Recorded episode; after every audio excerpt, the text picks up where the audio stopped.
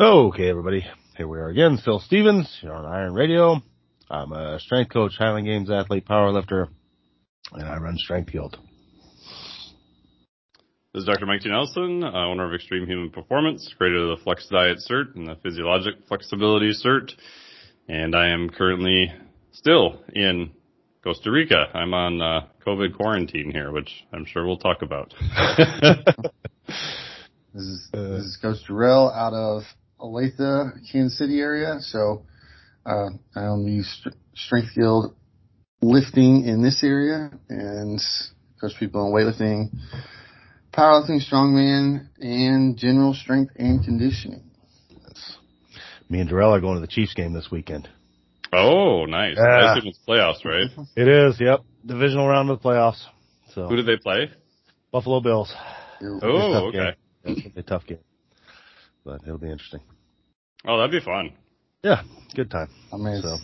It also starting to warm up. I was thinking about that the other day. I was like, it's like, man, it's going to be -7 or whatever. I know. I went hunting yesterday morning. It was 4. It was like, oh, man, it's cold. It's supposed to be in the 40s. So, and we get to hear Nelly play at halftime. That's the only reason I'm going. I got to hear Nelly. Oh, wow. They just announced that yesterday. But go twice. Exactly. So you got to tell us about Costa Rica, man. So yeah. So the most recent turn of events is we were scheduled to leave here on Monday, and you know, like most things, you have to get a COVID test to get out, which we knew going in. We looked. Airport has COVID testing. Great, no big deal. Got there early, dropped off the rental car, got back, no issues, and go through the testing. For some reason, I don't know why. I was just kind of nervous about it. I had a little bit of a cough, but nothing bad. I mean, my temperature wasn't, too high. It was a little bit higher. HRV was kind of wonky, but it had been wonky for like a whole week. I'm like, whatever. I don't, they test my temperature going in. It passed that. Filled all the paperwork, did the antigen test, and we're waiting around because they won't even let you in the airport or to book or do anything until you get your test. Jody gets her test, it's negative. Our other friend we're with, she got her test, it's negative. I get mine, and it's positive. I'm like, oh, shit. And my first thought was, well, I know they do PCR testing here. The rapid test for PCR is 4 hours. There's no way I'm going to make my flight. So I told Jody, I'm like, just go check on the flight and just leave. I don't know what's going to go on. I might be stuck here an extra day or so, but you have a negative test. No one's going to say anything. You're not positive. So just, so she left, even though she felt bad about it. So I go back and I'm like, I wonder if I could get another antigen test. Cause I texted a buddy of mine just to double check. He's like, oh yeah, like false positives can be up to, 20 to 42% on an antigen test. So I'm like, well, if I can get another test, then clearly that shows the first one was a false positive, and I'll just, get on my flight and we'll leave, and this is great. And worst case, if they bust me for that, I'll just do a PCR and I'll stay overnight. So I get up there and I put my sweatshirt and my hat on, like trying to make it by the guy who's screening at the front door, because I'm like, I was just here 40 minutes ago. Yeah. He doesn't say anything, passes me on to the next person, and they're doing this stuff, and all of a sudden you see her look confused, and then you see her leave, which is never good, and then come back with another person. I'm like, oh, no. Yeah. And they're like, well, you tested positive, so you can't do another antigen test. I'm like, oh, okay. So I argue with them for about that for a while. And I'm like, can I just do a PCR test? And they're like, no, you have to come with us. You're on quarantine. I'm like, well, wait a minute. I'll pay for the other test. They're like, nope. So they usher me off into this like friggin' Ebola room where there's like nobody around. It's like in the back of this tent. And long story short, after 2 hours of talking with them, Costa Rica does not accept any other testing after the first antigen test. Wow. So even if you want to pay for another test, you can't do it. I was actually barred from doing any testing now at the Liberia airport. So your passport gets flagged, and they actually put you on a do not fly list. Gotcha. And so I said, well, what do I do? They're like, well, you could be on quarantine for at least 10 to 14 days. Since you don't have symptoms, we'll give you 10 days. I'm like, well, what can I do? They're like, you have to pick a hotel and stay there. I'm like, I have to pick a hotel like right now. They're like, yep. And then they leave you in the room. So I was there for like, I don't know how many people I talked to. And I tried to explain to them like, hey, you know, this could be a false positive. Let me do another test. They said, nope, we don't recognize that. It's not valid. So I gave them the hotel, the Holiday Inn, the one near the Liberia airport. 'Cause I'm like, I don't know if I could rent a car. That seemed to be frowned upon.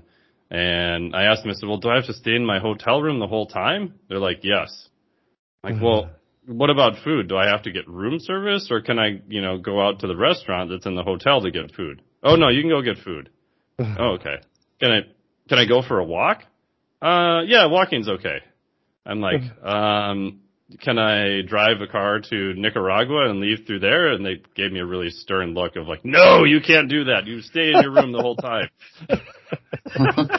And I'm like, oh, I never got like a list of rules or anything. So I gave them the hotel there, and they shove you in a cab and stick you out the back door. And it's weird. Like, as soon as you're positive, you're treated like you're just like glowing nuclear material or something. Done with you. So then I started thinking, like, oh, shit, maybe I do have COVID. Like, maybe, you know, my throat was a little scratchy, and the next day I had a little bit of nasal stuff, which, for all I know, could have been completely psychosomatic. So but at this point, I basically convinced myself I did have COVID. Yeah. And long story short, on that part, I was able to get a PCR test, which wasn't easy. And I had to lie and tell them it was for diagnostic purpose and not put a flight on there, because I didn't want them to think I'm trying to flee their country. Yeah. So I did get it, and turns out it was negative. So according to the PCR, I don't have COVID. And at that point, I almost started thinking, maybe I should just run around and start licking doorknobs or give myself COVID by this. Because I can be paradoxically bleeding out of my eyeballs on an oxygen tank when I leave after my time is up, and they won't test me. Like, it's illegal for them to test me again. Oh, boy. I'm like, what? Yeah, that's probably. So, yeah. Well, the original test they did is like the one that's the most faulty, right? Yeah, it's an antigen test. And, you know, depending on the type of the test, you're false positive, meaning it says you're positive, but you're not. Could be anywhere from 20 to 42%. Yeah. Which is pretty damn high if you're going to tell someone you got to stay in their country for another, you know, 10 to 14 days. And use that as you can't take another test. Yeah. That's the part that was so weird to me. Yeah. I'm like, okay, I get it. It's quick. It's fast. You're trying to screen people as they go through. Okay. But, you know, stay another night and, you know, do a PCR test. And why would you not accept the PCR test? It's been well reported. It's way more accurate. Yeah. Nope. Can't do that. The irony is that the lab that tested my PCR test and antigen test was the same lab. Oh, wow. Yeah. The resounding theme to me is when you wrote me and said you were going to Costa Rica, you said you were going there to do Cambo. And I looked that up.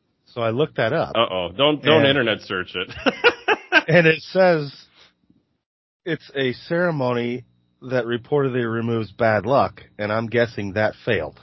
Because you I don't trust that part of it.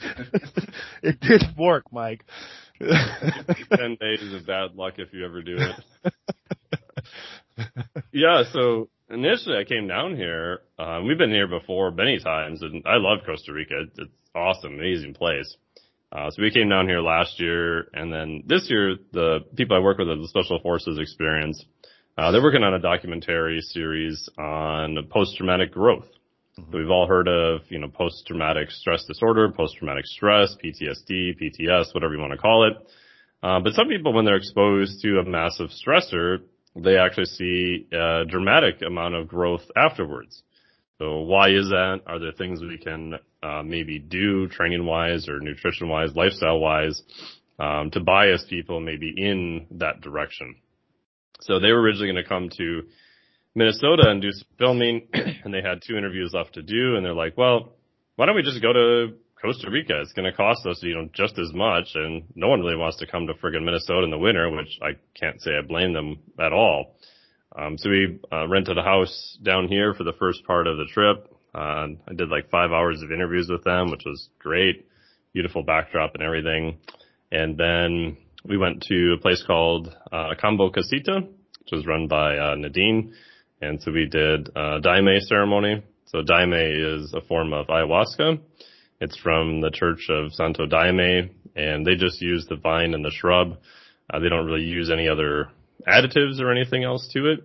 If you do ayahuasca, especially in different countries, it can be, you know, kind of whatever the local person there puts in it in addition to just the main two components. So we did that the one night, which was interesting to say the least, as it always is. Had the next day off, and then we did the combo ceremony the day after that. And for that part, they also do some rapé. So rapé is a specific type of tobacco that they literally blow up your nose. So we did that before each ceremony, and oof, that was quite an intense experience too. I think part of it's still lodged between the hemispheres in my brain. It was like that far up, and oh man, just makes it pretty intense. Your eyes water. You can have even just kind of weird colors and stuff just from that.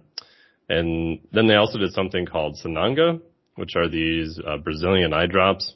We had done this the previous year too, and it wasn't too bad, but I was, you know, watching the combo type stuff go down in the morning. I was like the fifth person to do it. I'm seeing people just have like this crazy reactions to these eye drops and, you know, even just crying, almost like traumatic type stuff. And I'm like, what? It wasn't that bad last year. Yeah. And it's just the weirdest feeling to have like your eyes be burning and then have like a weird full body, just bizarre, almost like psychedelic sensation. And it turns out, I guess these particular ones she used are also have something called iboga in it, which is also a psychedelic. It's originally from Africa.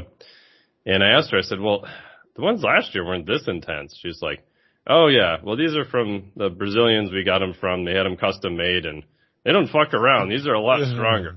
Yeah, that was crazy.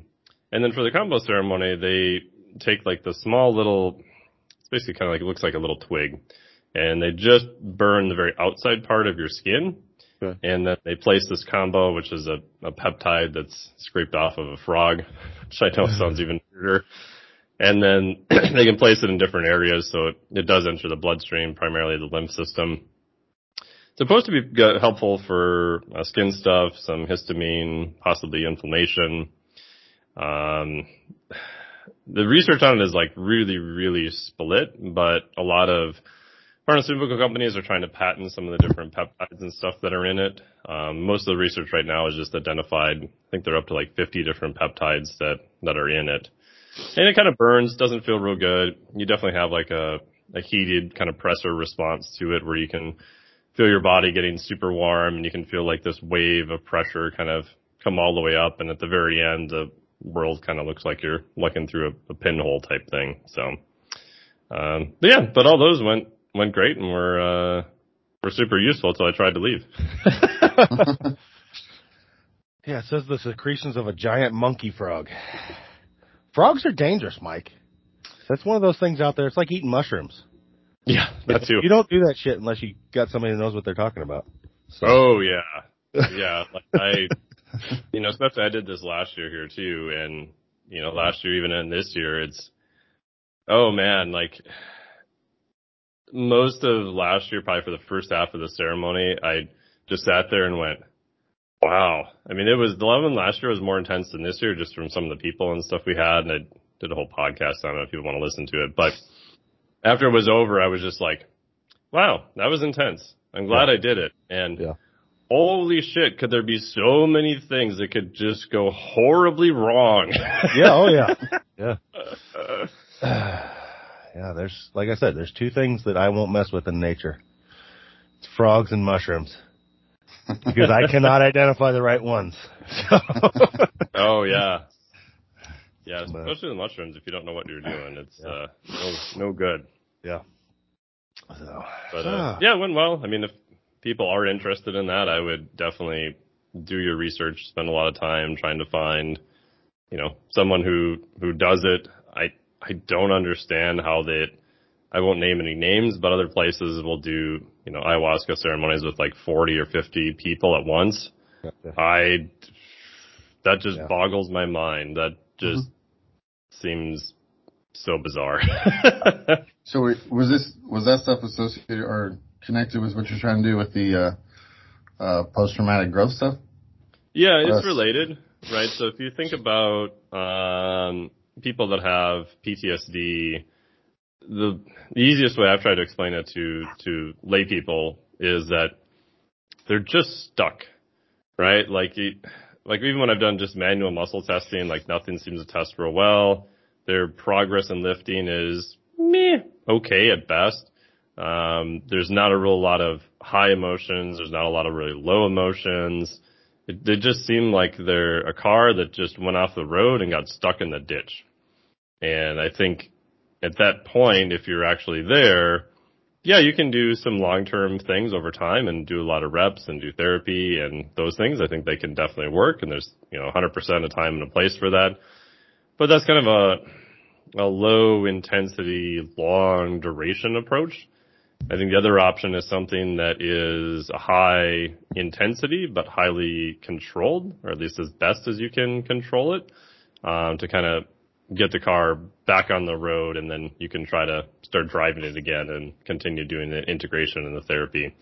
So one of the possible things for that would be like ayahuasca. They have used iboga a little bit, although we didn't talk as much about that. And obviously they're using MDMA for PTSD. Hopefully that'll be approved in the U.S. maybe next year, probably the year after, I would say, if it's my guess. So there is other different types of therapies, I think, that can be useful, right? So MDMA is, the common term is ecstasy. And I think that's useful when it's done in a therapy session because you're not having as much of the fear response as you're kind of going through it again. So I think it gives you an opportunity to rewire that experience in a different light. So I think some of these different therapies are just applying a big stressor to the body to get you back on the road. But again, the downside with any of those approaches is it's just like lifting, right? Whenever you're going to go for 1RM, like if you make it, great, you're significantly better. Mm-hmm. But there's a huge potential for a lot of shit to go wrong then too. And again, it doesn't mean that that's bad or you should never do it. It's just you want to make sure all your I's are dotted and all your T's are crossed before you go into it. Is this like a consistent or not consistent, but like something that you have to repeat, or is it like one sharp experience and then you take some time off or whatever and then come back to it again or whatever until you're on the other side of it? Or is it something that you just do one thing and that's that? I think it depends on the individuals. The people I've seen, probably need a couple treatments, I would guess, but that's not always the case either. I think one of the biggest issues is, chronic, omnicontextual pain is very similar. I get very, very worried about people when they feel like they don't have any leverage left, right? They feel like I've tried everything. Nothing seems to be making any difference. When you feel like you're kind of running out of hope and you're trying to do things that's not responding, that makes me very nervous. And obviously there's, high suicide rates with PTSD, et cetera. So I think it's a way of getting a message and a direction, and then also kind of helping you move in that direction. For some people, once may be enough and they're back on the road and they're driving and everything is good. Some people may need a little bit more of a correction over time as they go. But either way, the compounds do have different effects, both psychologically and physiologically, that can be beneficial. But again, it's nothing that's going to do all the work for you, right? I think of it as if you have a good coach and a training program, like no one's really ever going to lift the weights for you, right? You're always going to have to put in the time and effort to do it.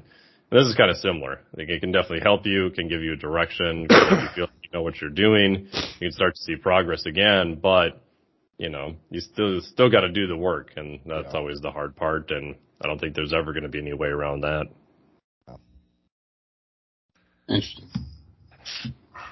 Yeah, it's kind of hard to explain unless you've, experienced it. And there's again some interesting research on it. And if I look back and tried to explain this to 10 years ago me, I'd be like, "What the fuck are you doing?" Because on the outside, it just seems so crazy. Yeah. But drugs used to be fun. Now it's medicine. Yeah. Yeah. And it's one of those things too where none of it's really a fun experience, right? Like no one's signing up to go, yeah, let me do that again just for fun. Yeah. You know, so from that aspect, it's, no, I wouldn't ever really call it fun. It's probably everything but again, I think can be useful. And the other part was that, you know, if I'm out there talking about these things as an option, obviously working with qualified practitioners, I didn't want to say, you know, hey, you know, the research says this, you should go do it. You know, a lot of the research is still very incomplete because, you know, a lot of the compounds have been scheduled one and federally illegal for a long time. And I just wanted some experience also to see, you know, kind of what it feels like, at least for myself. I don't think I have PTSD per se. You know, obviously I've had traumas in the past. Everyone's had stuff that's happened to them. So experience it on different levels, I think, is useful also. Yeah. Okay, so what was your, from a feel, like a feels perspective, what was your takeaway experience from it this time? I wasn't going into it like last year. I probably went, have you ever done something where a year later you look back and you went, whoa, that was way more intense than I thought it was at the time? Yeah, that was kind of my experience doing 5 glasses last year. And basically having the vision of just sitting on the beach hanging out with my wife going, oh, we're going to go kiteboarding. Oh, we're kind of on the right path. And then being stuck in what my buddy Rick called the eternal now for what felt like 4 years, just watching it on repeat. So that was my experience last year. This year was a little bit more mellow. So kind of going into it, I was thinking, I tried to simplify it just into a couple words to repeat. You know, just like anytime you do something very stressful, if you're trying to memorize multiple things, it's not going to really go well, right? Just, you know, cues. What is the most simple cue you can give someone? So the cues that are the directions I was using, one of them was just the word direction. And then the other one was just the word love. And about like an hour and a half into the ceremony, I was like, oh, so love is the direction. Oh, that's so simple. I'm like, wow, that's interesting. Oh, can I get off the ride now? It's like, no, you can't get off the ride now. It sounds so like gotta go on for another 4 to 5 hours after that, and you know, I didn't last that long. Oh yeah, it's pretty much all night. I mean, I didn't sleep at all. I didn't expect that I was going to sleep.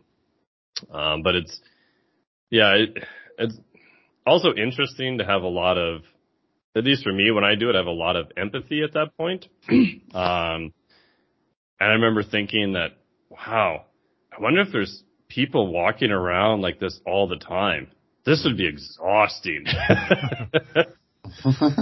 You have all these sort of different little thoughts that kind of float in and float out at the same time. But that was a big takeaway for me. At the time, I was like, well, maybe I should try a little more. And, you know, the little voice in your head's like, no, that would be a very bad idea. I'm like, okay, I'm good. Well, I mean, it seems like any kind of the psychedelics that are coming up now, if one would think that the second time doing it, you'd come into it with a better understanding and a little more relaxed. Yeah. Which would cause the experience to be better. You know, if you come into it like, well, it's like you said with lifting. Like if I come into a max attempt and I'm like scared and freaking out a bit, there's a good chance things are going to go bad. Mm-hmm. Whereas if you come into it, okay, here we go. The experience itself is going to probably be better. So. Yeah, I would agree with that. I mean, again, just based on my extremely limited experience. And last year, more or less, I didn't know anything of what to expect last year. And so I was kind of waiting for something to happen, which, as it turned out, was probably a good thing because I got to see everybody else's experience. Yeah. And still had stuff happen to me just, you know, super, super late. Where this year I was more relaxed because I knew the person doing it. I knew that, you know, a lot of the people were the same people again. I knew the location. I had at least some idea what may happen, or a little bit more of the options. So I felt like I could actually relax a little bit and didn't have to be so hyper aware to make sure everyone else is safe and make sure they're, you know, doing well. And so I could just kind of be more relaxed with that aspect of it for sure. Yeah. Fun times. Now you're stuck there. Yeah. So now I'm here till Friday. I've sent a note in again about my appeal. I found the right person to appeal to, but it's day 3 on them not answering me. So, and I'm also a little worried because they have to provide me paperwork in order for when I can leave. So I guess after 10 days, I'm technically off the no-fly list, but I'm still banned from the airport without paperwork. Gotcha. So they process the paperwork, I found out, overnight. And so I won't get that until the next day. Gotcha. But if I don't get that paperwork, I'm here till whenever they decide to give it to me. See, but then you have to test again, right? I don't have to test again. Oh, okay. Which is so weird. So I could show up at the airport with an oxygen tank bleeding out of my eye holes, and they can't test me. I was going to say, that'll suck if you pop false negative again, or false positive again. I did ask him about that. It turns out once you have a false positive, I guess you can almost use that as sort of your get-out-of-jail-free card in a lot of countries for up to 90 or 180 days, I guess. Oh, okay. Oh. Even though I know mine's probably a false positive. Yeah.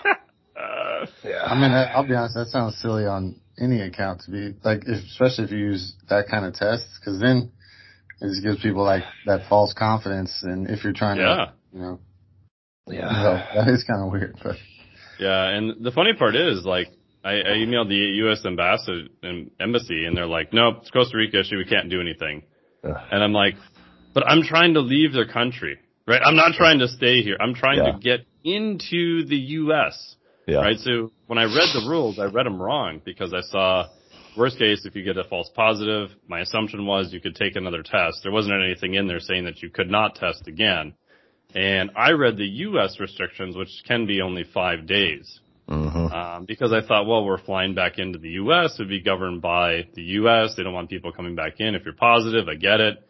But it turns out because you're in Costa Rica, even though you're trying to leave Costa Rica, it's whatever policy they decide for Costa Rica. Which is just so weird.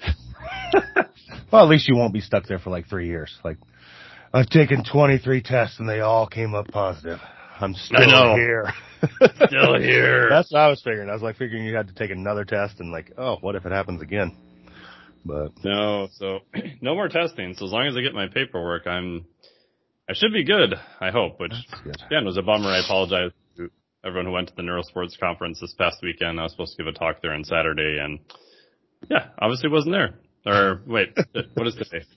My talk's today. Sorry. Yeah. We're recording this on Saturday, but we'll listen to this afterwards. So, yeah.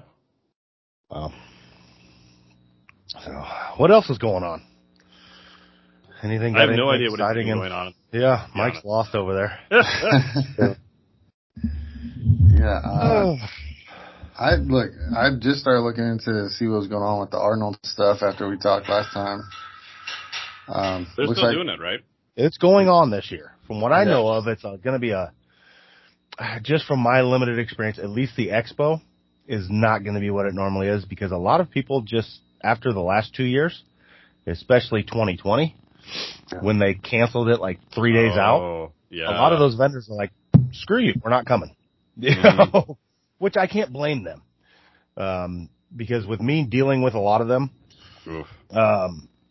they ate a big bullet on that because like, we shipped all their stuff there. You have to pay for the Arnold to sort it out.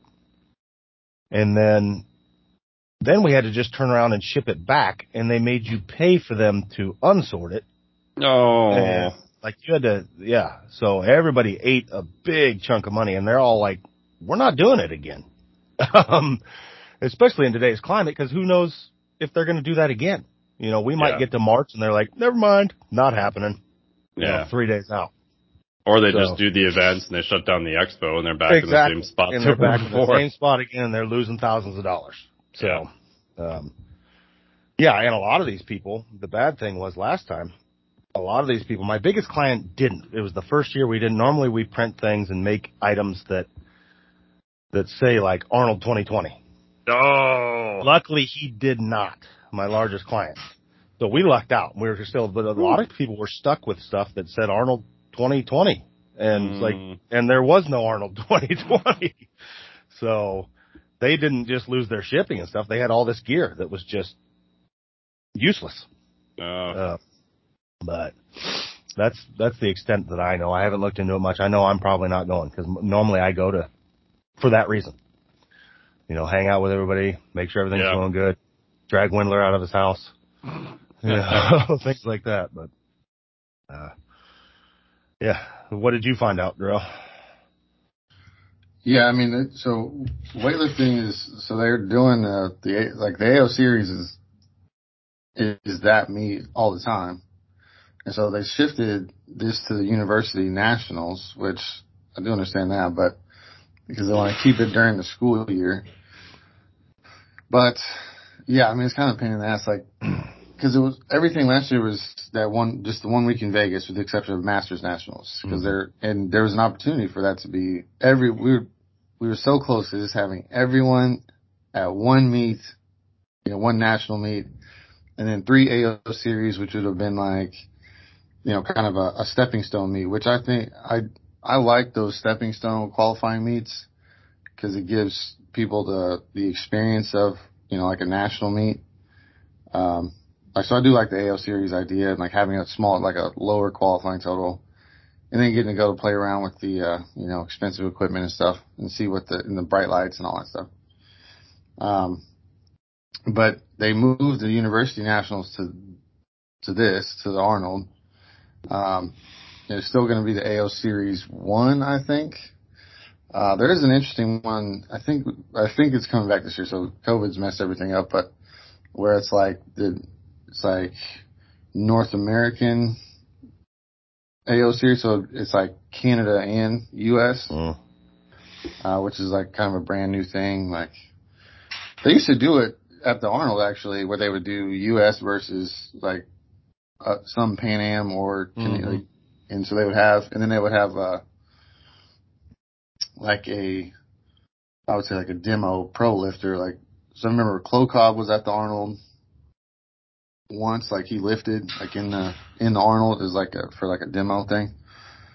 Like didn't score like a total necessarily, but they put him into the meet, which I thought that stuff, like I think that stuff would probably help weightlifting more than anything. Like just, you know, pay some lifters to come lift at, you know, the bigger meets, and it just kind of makes it fun, especially if you're in that weight class. Then it's like, oh, you get to share the platform with, you know, Ilya Allen or whatever.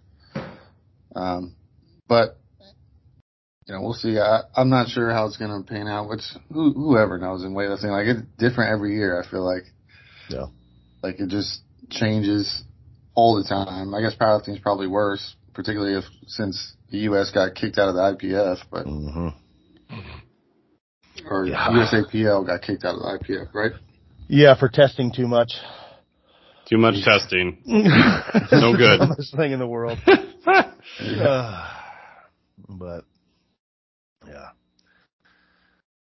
that's I might have to go. I'm looking at the schedule here, and foosball is on Saturday. And whoa! I should probably go watch that. For real? Yeah, foosball. Wow. Yeah, apparently there's foosball in the Arnold now. So, but I guess as far as start taking all the sports the Olympics kicked out. Yeah, it'll be interesting, man. This whole thing, they did themselves no favors with the way they handled everything. I'm going to be interested in see how many people show up compared to normal. I have to feel there's a lot of people that came from overseas that are pissed too. Because at that one, like they had all arrived. Yeah, they were there last year. Yeah, all your international people were already there. And then it's just like, okay, it's done. And so they're like, I went. And so they just had tons of shit going on all over town. Everybody just they booked gyms and did seminars and things like that. They're like, okay, you're canceled. We're just going to go ahead and make it happen. Rightly so, but, yeah. Honestly, it's kind of hilarious in the COVID, you know, stuff, because it's like, all right, you didn't accumulate tons of people at the expo, but all these people were all over town. They filled up all your bars and gyms. Yeah. So like you accomplished nothing. But, so yeah, it was crazy, but yeah, just as a kind of linking onto that, like I have had that question in the gym, which is like, why are lifting sports, or particularly like weightlifting, either not interesting enough or not, or where we keep getting kicked out of like the Olympics and stuff like that, like what the mechanics, like why we are getting kicked out of the Olympics and why, you know, powerlifting and sports like that actually don't make it, where the wave has been like, you know, they dropped weightlifting and added like skateboarding and something else like as official ones. So I have that question, like the whys behind it. So I'd be curious to hear what you guys actually think about just from a, you know, your perspective on like why the Olympics is dropping sports like that, even like wrestling, some of the like original sports, and what they're trying to move towards. The wrestling one makes no sense to me, because when you go to like the local state games here, like wrestling is by far the biggest. There are so many people, not just in the United States, around the world, that are involved in that sport. I can understand weightlifting and stuff a little bit more, because it just doesn't, it just flat out will never draw the crowds that the bigger sports will. Yeah, so it's like an entertainment perspective, right? Like, so yes. Like if they're looking for viewership, it kind of makes sense. I mean, how many people really log in to watch weightlifting besides weightlifters? Yeah. Not many. But there's a ton of people that have their kids in wrestling.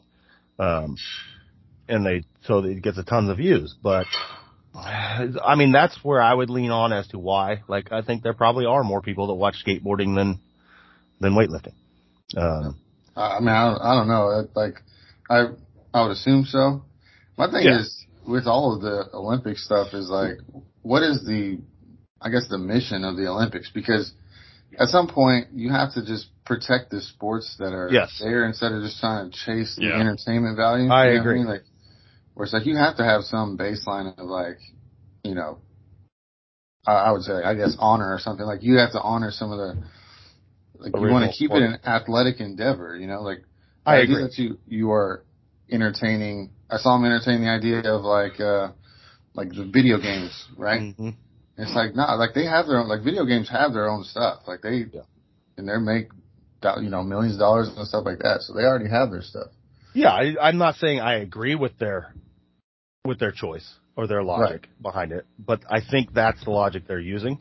At the same time, I think they're dumbing down and ruining the games, because it's not about, like, the Olympics, I don't think has ever been about the viewership. Yeah. It's how do you remove these classic games? Like, weightlifting's been in there for a long time. Like decathlon. They kicked out the pentathlon, I think it was. Like that shit was like the Romans did that, or the Greeks. Like, how are you going to remove that and like put in skateboarding? You know, it's you're tarnishing the games itself, in my opinion. But I wonder how much of it is just viewership versus, I think you're correct, there isn't any, these were the original games, so maybe we should keep these every year. Yeah. And then you get into, is it really amateurs anymore when, you know, most of professionals are there? So I don't know how you could say it's a amateur event anymore either, which is weird. Yeah, and that changed that mainly changed when they did the basketball thing. Right. Yeah. You know, which I never understood that. It's like, I honestly, I would say, like, just from a personal standpoint, I don't like team sports in the Olympics. Yeah. Like, I think, I mean, if I was, you know, chancellor of the Olympics, then it would just be pretty much individual sport. Yeah. And maybe the relays would be like the entertainment value stuff. And like, my opinion just kind of is like simplify it. Like, get rid of, like, there's too much stuff going on. Yes. And there's like, you know, and I understand they want to make it like this big festival where they have every sport, but it's like, why not make it a big festival where you know, celebrate, you know, the simplest sports, you know? Yes. But I also, and this, I think I would pose this question after listening to you guys is would you guys think that, I guess across the world, is physical culture in general, like, just in decline, or where, cause all these things that are coming in are more like games, right? Like not like the sport aspect. It's more like a game that you would play. Like skateboarding obviously would have to have, you know, you got judges who are, you know, watching whatever, versus, I mean, I always think that like the peer sports are, it's like, right, man versus man, or, you know, yeah, woman person versus woman, whatever. Person. Yeah. Yeah. And you have, so like wrestling, right? It's, here are the rules. It's you versus this person. You have, it's like you versus gravity, essentially, or like, you know, like who's the best against gravity in terms of, like jumping, running, throwing, weightlifting, you know, it's like, those are like a pure physical culture test, right? So across the globe, and I don't know, I only have an American perspective. I see kind of other countries, I think they kind of are a little bit more physical culture oriented, but maybe not. Is, you think it's in decline across the globe, and that, and the Olympics are just a reflection of that? I think it has been for a long time, in our lifetime at least. Yeah.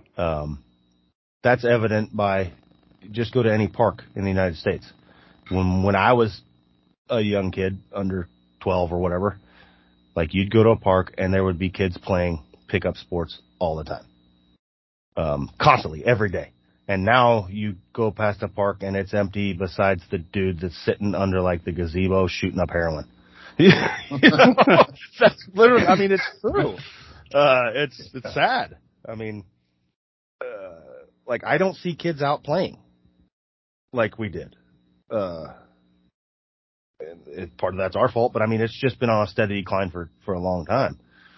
And how many people are involved in, percentage-wise, are involved in sports? I think we have better athletes than ever now, for multiple reasons, but there are less involved. That is the crazy thing, is like this, I believe, is, I agree with you in this sense, you know, the activity part and the connection with physical culture that people have, like how much resistance I get for lifting stuff with kids here, yet, you know, like just this complete disconnect from physical culture, like let's protect our kids from everything kind of thing. Yes. But you look at like Lasha, right? So no one's ever done his numbers. Yeah. And so the peak is much higher. It's almost like instead of like pyramid, you know, it's more like a tower, like it's just straight up. Yeah, the only people getting involved, there's a much more higher percentage of just freaks getting involved than there was before. Because everybody used to do it. But, I mean, you look at that, and if I compare gym class, my physical education classes in elementary school now compared to the kids now, it's way different. Yeah. You know, they're not. You didn't do any cup stacking? Is that what you No. Yeah, like we literally did dangerous shit. Like there was a rope in my elementary school gymnasium class that went to the ceiling, and okay, let's see who can climb it. That doesn't happen. You know, that's not happening at all. And, you know, I remember we'd have at least like a week where, okay, we're doing this sport. Everybody gets to try it. You know, they don't get that. They don't get this buffet of things that they get to try and see what they might enjoy. It's all up to them. Like the kids playing are pushed into it then by their parents and stuff, because look at say Little League baseball now. The entry level, like there's not as many people doing it, but it's at a much, much more demanding level for young kids. Like it used to be, like when I played Little League baseball, it was like you paid the YMCA $20 and you got a whole season. Now these kids are frickin' thrust into competitive ball and traveling leagues, and that stuff didn't happen. You know? The price is crazy. Yeah, the price is crazy. There's less people doing it, but they're doing it at a higher level at a much younger age, the ones that are doing it. So. Yeah, to me it seems so weird and bipolar that it's like become this biphasic response where you on one side have, oh, there's no winners and losers, and everyone gets a trophy, and it just gets so watered down. And then directly across from it in the same age group is like, oh, ultra super competitive, you know, baseball for 4.5-year-olds. Yeah. Like, how did we end up here? A month. Right. Like this, what are you going to peak when you're 7? You know, I mean, like, it just seems like we have no foundational skills at all And I mean, you know, the Russians even showed that years ago that even if you want to have, you know, just freaks at the Olympics and let's throw out ethics and everything else, putting them in gymnastics and having them do, you know, just what we consider GPP stuff for years on end when they're kids, like, makes a huge difference, even if you want them to be highly specialized. I think the only two sports they said were the exceptions to that were figure skating and gymnastics, I think, just because of body size was such a factor. But even from a pure competitive standpoint, we're still going about it backwards. Yeah. So I guess, and this was the follow-up question to me, and I mentioned a little bit, like, if I was chancellor of the Olympics, like, what would I do? It's what would either of you guys do to change it to the, I mean, even from a world standpoint in terms of participation, like an idealistic perspective, how would you set it up? Either from the base all the way up to the Olympics? Hmm. Because mine, honestly, essentially my response at the time, it was just kind of an immediate response, was just like, I think, you know, PE classes should go into, like, really being, like, truly physical culture classes. Yeah, you have games and stuff that you play, and, like, you learn, you know, whatever sports are, but it's not just games. Like, it's actually, you know, kind of like PT or physical training of some sort. Which honestly it helps with students too, like just being a student. Like you get better mental stuff, better focus, all kinds of good things come from like making your kids work hard and train hard. Yeah. Or just play, I guess, like, but like doing some kind of CrossFit-y type stuff or whatever. Not like full on CrossFit, but you know what I mean? Yeah. And then the idea of not necessarily sports schools, but having places that get some support from, you know, what's qualified, you know, coaches and stuff like that. And then feeding into the bigger system of the Olympics, which would then be simple, like eliminate all those team sports, get that shit up out of there.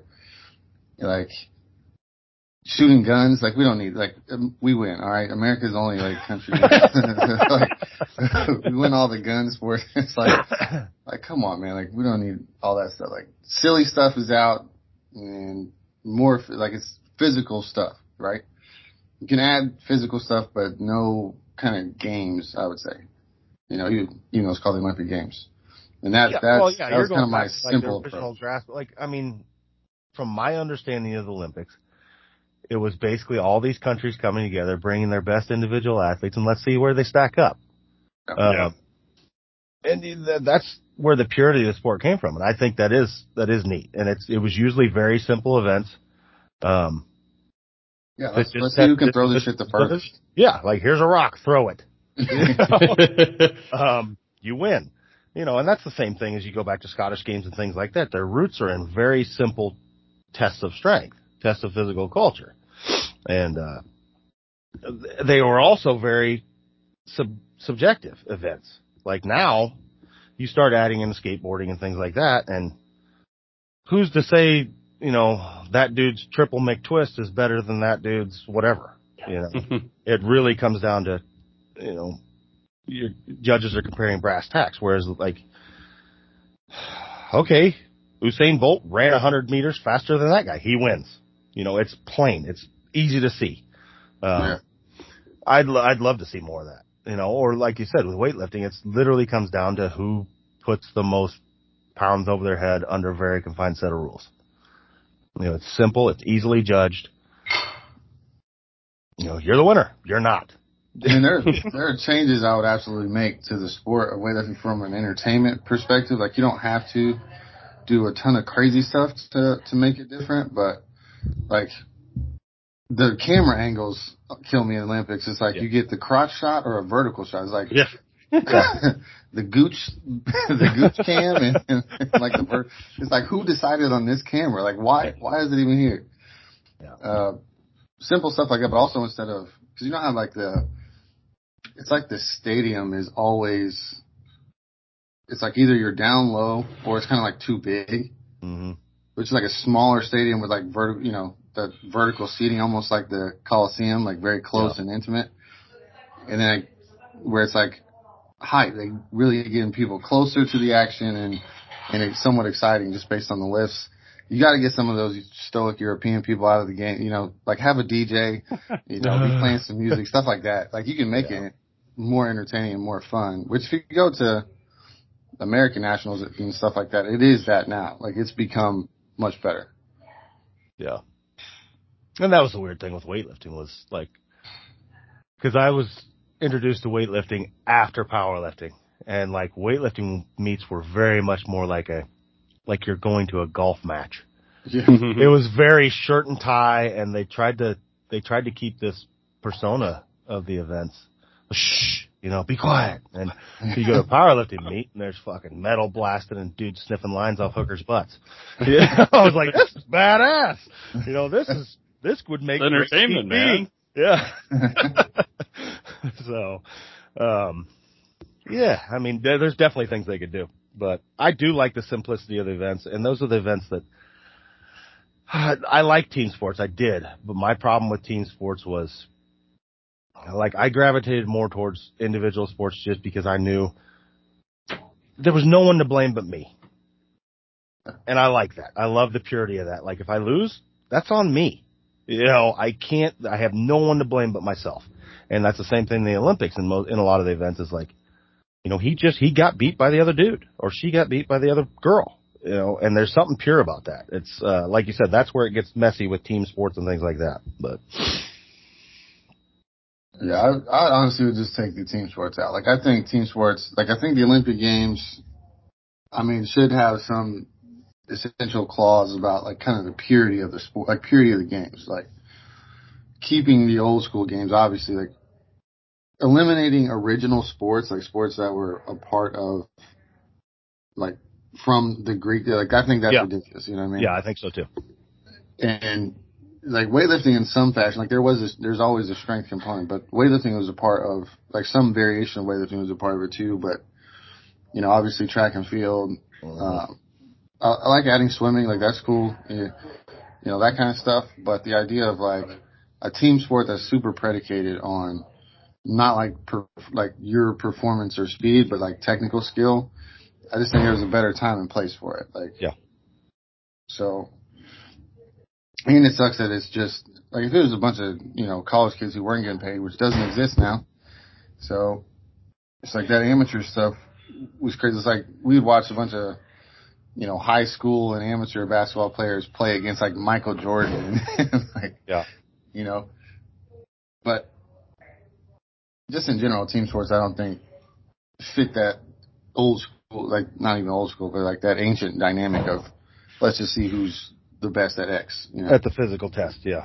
And that's, I really think when you boil it down, it does come down to viewership. But then how do you argue for like, I don't know, whatever that team water dancing is and shit? Like you can't tell me there's a lot of people logging in to watch that. They don't have billions of viewers worldwide. You know, there's 14 people watching that shit. And they all did it at one point. Oh yeah, I mean, it's gotta be somewhat, you know, I mean, even thinking about skateboarding, like in our country, it's like kind of a grunge type sport it was. Yeah. Yeah. And it was never thought of as like a sport, right? Yeah. Like it was just kind of an activity. And none of our people are gonna do well at skateboarding because drugs are not involved. Like, exactly. So we are not the best at skateboarding. Like, I don't think any Americans did that well at the skateboarding events this last one. Well, no, because the good ones weren't allowed because they were all high. Yeah. That's what skateboarding was. Just part of it. Just get high and fuck around. So. Yeah. And, yeah, so we don't send our good people because they can't pass a test. Yeah, and then you get into that sticky situation. I kind of understand why weightlifting get kicked out just because of their governing body and the shit show that's been. Oh, that's been a disaster. Yeah. And so they shot themselves in the foot there. They had a lot of warnings, and they just didn't fix it. But not only did they not fix it, they usually made it worse. Most things rules. And so I can understand that part, but you know, at what point do you say it's 2022? And these drugs have been around a long time, and we're not doing a good job at stopping them. And just sweep it under the rug and let's see who's the fucking strongest. You know? Let's see which teams are the strongest, have the best athletes and the best scientists. Let's go. You know, it's country against country. Cause these athletes, kind of the argument for like a health passport, like do as much shit as you want as long as X, Y, and Z are not too far out of whack. And I'm sure people would find ways to get around that too, but yeah. Yeah. And I mean, I don't know. It's, you can't really even it out. Like, you guys only get to take 20 milligrams of Dianabol. You know, who's going to go out? You know, right. It's not going to, that's not going to work either. But, and that's where it would be an all or nothing type of thing. It's just like all in or not. But I don't know. It's a sticky situation. It's hard to make that judgment call for everybody. You know, I can understand where it's coming from, especially with the testing and things. It's supposed to be an amateur event and things like that, but you see how sad it sounds when you say that? No, I get it. It's supposed to. Oh, I know. I mean, that's like it's like I've said it 100 times. I've been to lots of powerlifting meets, and I've been to like regular powerlifting worlds, and I've been to drug-tested powerlifting worlds, and what I always tell people is like going to drug-tested powerlifting worlds is like going to watch porn on Cinemax. It's just not as exciting. Why not visit? You know, you know, and it's at the end of the day, if you want viewership, just let it all go. Like the people want to see freaks. Yeah. And they just always will. And we, even the general public has become more attuned to the drug culture in physical sports. You know, they're not as dumb about it, and they know it's happening. Like, if you don't think that NFL players and NBA players and stuff are like taking shit, you're an idiot. You know, I mean, I've talked about it on the show before. I was helping an NBA player, and like he literally bought the rules for us to our test, to our meeting. And their rules as far as drug testing, once you're not a rookie, they have one day, once a year, where they can test them for drugs. And they know it a year ahead of time. That in itself just shows you that the governing body is like clueless. Do it. Just be clean on Thursday the 14th. Right. So they can claim that they drug test. Yes, then they can claim they drug test, and everybody passes. They're all clean. It's because they do it one day, once a year. And then it makes everybody happy. You know, whatever. But, yeah. I think it's similar to almost the rules they put on race car driving, which I don't know a ton about, but it seems like they're always going back and forth between we want to try to make it somewhat level, but people still kind of want to see car wrecks, but we don't want anyone to get hurt, and they still want to see cars go around the track faster than what they did before. Yes. Yeah. And, well, I mean, and at what point are we going to just boil it down and come to the understanding that as long as we have type A personalities involved in sports and there's something they can do to get better, the athletes will do it. Yeah, you know, it's just human nature, you know, and you're not going to stop it. Like they did that study with the Olympic weightlifters, and like if we could give you something that guaranteed you a gold medal, but you would die in 10 years, like the resounding theme was they'd take it. Because that was their goal in life. You know, that was their meaning in life. It was that I want that gold and I will do anything it takes to get there. And that's the mindset of a lot of athletes. Especially you start getting into performance bonuses and stuff. That's like tens of millions of dollars. And it's, yeah, it's just, I don't think we can stop it. You can only control it. And that's where, again, we boil it back down to the Olympic weightlifting and, like the biggest fault they made in the Olympic sports was when they did that back testing bullshit. And then they told people about it. They should have just sealed that envelope up and burnt it and never told anybody. Use that internally. Yeah. You know, use that information internally. Do not fucking let it out. Yeah, like find the countries or, you know. Yeah, and you know, like the minute they decided to let everybody know, and it just tarnished everything. Like, okay, the dude in 14th is now the gold medalist. You know, yeah. That helped nobody, and it really hurt all the sports. You know, you just keep that shit behind the screens, and you talk to them like, hey, guys, we busted you. You know, we got to fix this shit. Yeah. But yeah. Tour de France did the same thing a while ago. Yeah. You had to get to, what, the 14th place or something. Exactly. It's just dumb. It's like, in my mind, like I said, it's always going to happen. You're always going to have people that bend the rules or break the rules. Fuck it. And, you know, the testing is always going to be behind the use. So we know that. It's just going to happen. You know, as the minute you make a new test, you've got some crazy fucker in a lab creating something you can't test for. You're not going to stop that. So if you passed under those rules of that day, you won. It's plain and simple, you know, because the chances of that your competition was doing it too is very fucking high. Yeah. You know, so it is an even playing field, essentially. You all cheated in the same amount. You know? So there's also, I think, a very weird thing when someone does test positive and does get caught, because most people do not. Yeah. That all of a sudden, like, the whole world inverts on them, and like the public and everyone else. Oh, how could you dare cheat? How dare you? It's like, yeah. People, maybe they don't understand. I don't know, but yeah. It seems like a very weird double standard of, yeah, we sort of want to see more performance, but, oh, this person cheated, so you're a bad human being, and yes. We're done with you entirely. Yeah, I mean, look at Lance Armstrong. Like, as far as I know, he never really got caught. He ended up just admitting it. Like, fuck that, I'm not telling you. Catch me. You know? Yeah. Or even Ben Johnson is who I think of. Yeah. So, yeah, it's, I don't know, man. That's the problem. This whole topic has so many. There's not just one facet we need to face.